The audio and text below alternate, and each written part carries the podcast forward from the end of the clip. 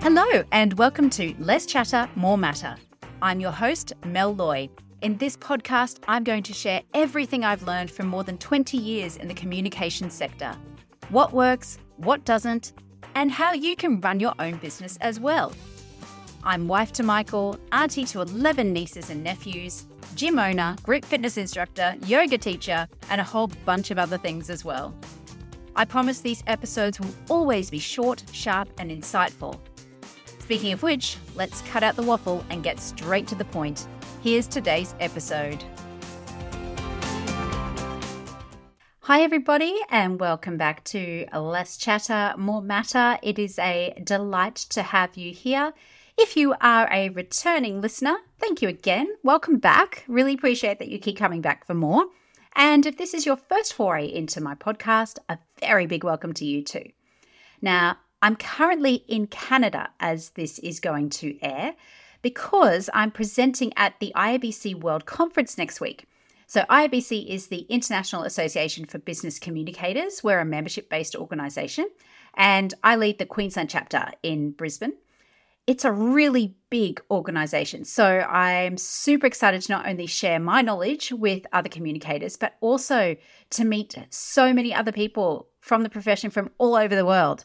I absolutely love making new connections wherever I go. So right now, this is like connection overload for me, and I am loving it.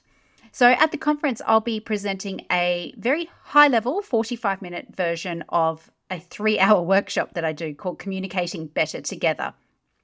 So, as you can imagine, there's not a lot of time, but I'll be touching on two of my key models one being the communication personality type model, and the other is understanding how people respond to change. And then we layer those two together to get a much better understanding of how to communicate change effectively, which is awesome. Uh, so that's super exciting. I'm also speaking at one of the IABC's special interest groups. So this particular group is for students, and apparently I'm there to inspire them. So let's see how we go, hey? And of course, I'll be attending loads of sessions myself. So, next week's episode, I'll be sharing my key learnings from the conference. I can't wait for that. In the meantime, I'm catching up with friends we haven't seen since our wedding in Las Vegas seven ish years ago. And yes, we got married in Vegas by Elvis, but that's a tale for another day. Um, we're also catching up with really good friends who moved back to Canada during the pandemic. So I'm so excited about that too. But in the meantime, there's still heaps of learning to share with you. So let's get stuck into it. Today's episode is addressing a bugbear of many, and that is how to write concisely without sounding like an asshole.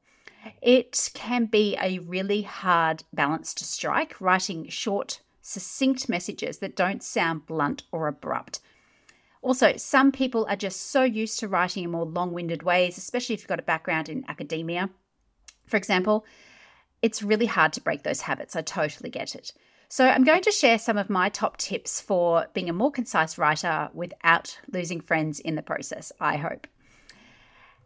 Now, there is this quote that's attributed to quite a few people, but the most accurate source I could find says the original orator was Blaise Pascal, a mathematician and physicist, and he said, I have only made this letter longer because I did not have time to make it shorter.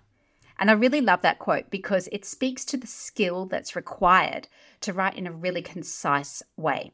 It often doesn't come naturally to people. You know, it's that's the I guess oxymoron of it. To write something short takes a long time sometimes. But the problem with not putting in that effort and having writing that isn't concise is that it can be quite confusing because you're not getting to the point quickly. It's lost in this sea of other words and ideas.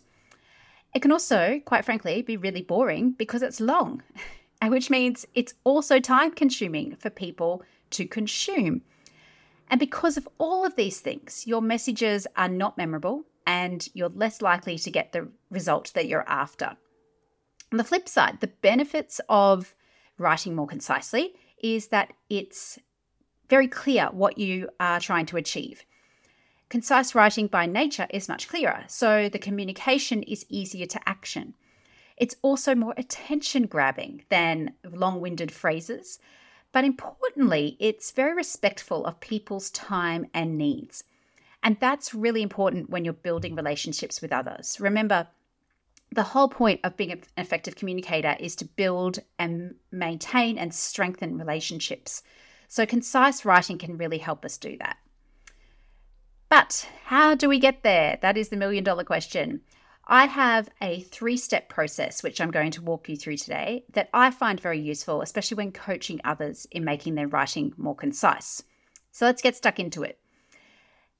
The first step of the process is, as always, determine the outcomes you want to achieve, especially if there's a clear call to action. Number two is then apply the formula I'm about to share with you to write that first draft and then number three is proof and edit, looking for those opportunities to cut out the fluff. So, once again, that process is determine the outcomes, then write the first draft according to the formula, and then proof and edit. So, let's start with step one on the outcomes. You know, I bang on all the time about know, feel, and do objectives. And you can head back to episode two for more info on that. The key is really starting with the end in mind and being really clear about what you want to happen as a result of your communication. So I won't labor on this point much as it's already been discussed at length in previous episodes, and that wouldn't be very concise, would it? So let's keep going. Step number two, you've got your clear outcomes. It's time to apply this very simple messaging formula, which I love. It is what, so what, and then now what. So what, so what, now what. Let's start with what this is the topic you're talking about. Try and stick to just one topic per communication, or it will overwhelm people. And if you need a clear action to be taken, then absolutely stick to one topic so people are very clear on what they need to do. So you've done your what, and that's just one or two sentences. The next is so what. So this is where you mention why this is relevant to your audience what this means to them or to the business, the team, whatever that context is. That's exactly what this part is. It's contextualizing the information for them so they don't dismiss it straight away. Again, keep it short. It only needs to be a couple of sentences. And then finally, we have the now what or the so what. So, this is where you give details on what action they need to take, if they need to take one, or what the next steps are and all the logistics if there are some, like the when, the how, etc. So that's it. What, so what, now what. Really simple formula to help you draft your first draft. So you've written that, but as I just said, remember the first thing you write is always just the first draft. If you're serious about honing your skills and being more concise, then you'll have to go through at least a couple of rounds of edits to get there. The good part is, the more you do this, the easier it gets, the less time you'll spend editing in the future because this stuff will become habits, right? You'll automatically start avoiding words and phrases that are long winded. You'll automatically see those red flags in the writing before you even get there. So it does become easier, I promise. So, up to step three, which is that editing and proofing a great place to start is to get someone else to read it for you, particularly if they've got no clue about what it is you're talking about. They haven't got the curse of knowledge, right? So they're a really good test of whether or not your writing actually makes sense. But when editing it yourself, which you should be doing too, here's a few things to look out for what I call the writing red flags. So the first one is your sentence construction. How you start your sentence makes a big difference in how the whole sentence comes together. My top tip here is to avoid starting sentences with words that encourage long phrases. So, words like there is, or there are, or it is automatically mean you're going to have to write a longer sentence. So, let me put that into an example for you. You could say, There are six new products that will be advertised in our next catalogue. So we've started that sentence with there are. Instead, you could just say, six new products will be advertised in our next catalogue. So straight away, you've already cut out a bunch of words just by starting the sentence differently. Pretty cool, hey? Well, I think it's cool, but I'm a word nerd. But this does lead to my next tip, which is use active voice rather than passive voice. So active voice, as the name suggests, is more active. It gets to the point much more quickly than passive voice. Now, there is a formula for active voice, so that is subject, verb, object. So the who or what, a doing word, and then the object that is being acted on. So let me put that in an example for you as well. So a passive voice sentence might be something like, the new app was used by the customers. Okay, it's quite long winded. We know what they're saying, but it's quite wordy. But the active voice version of that would be the customers use the app. So, can you see the difference there? Straight away, by using a subject verb object formula, so subject being the customers, verb being used, and object being the app, we have cut out so many words, gotten to the point really quickly, and without losing any of that tone as well, which is really important. So, straight away, you can see how we can be much more concise just by making little tweaks. It doesn't have to be massive edits.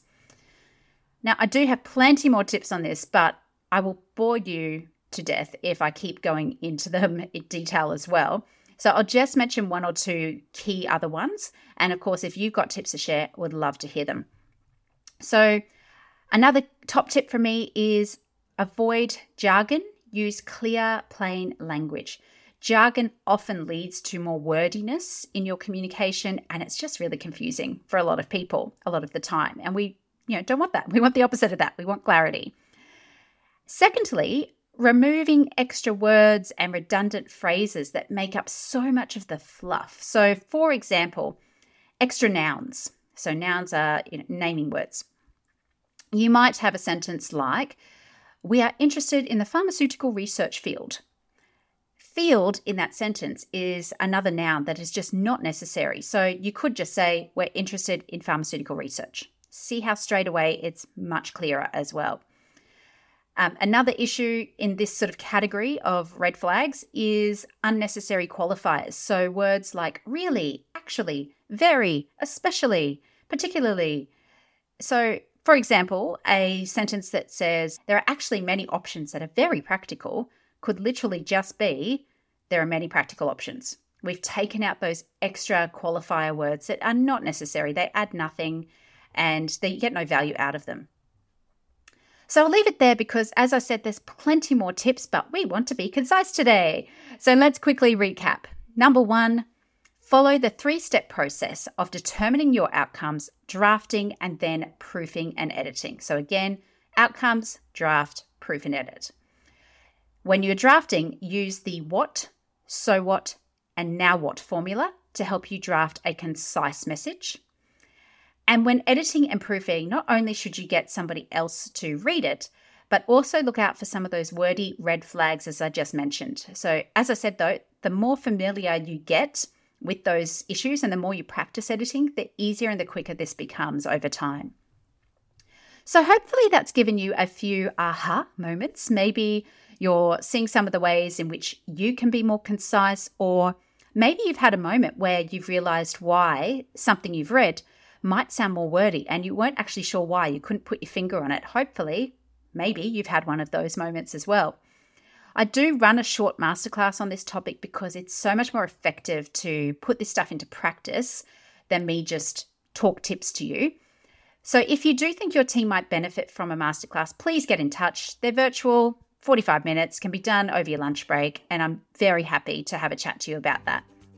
In the meantime, as always, thank you for tuning in, and I'm looking forward to sharing my insights from the IABC conference with you next week. Stay safe and keep doing amazing things. Bye for now.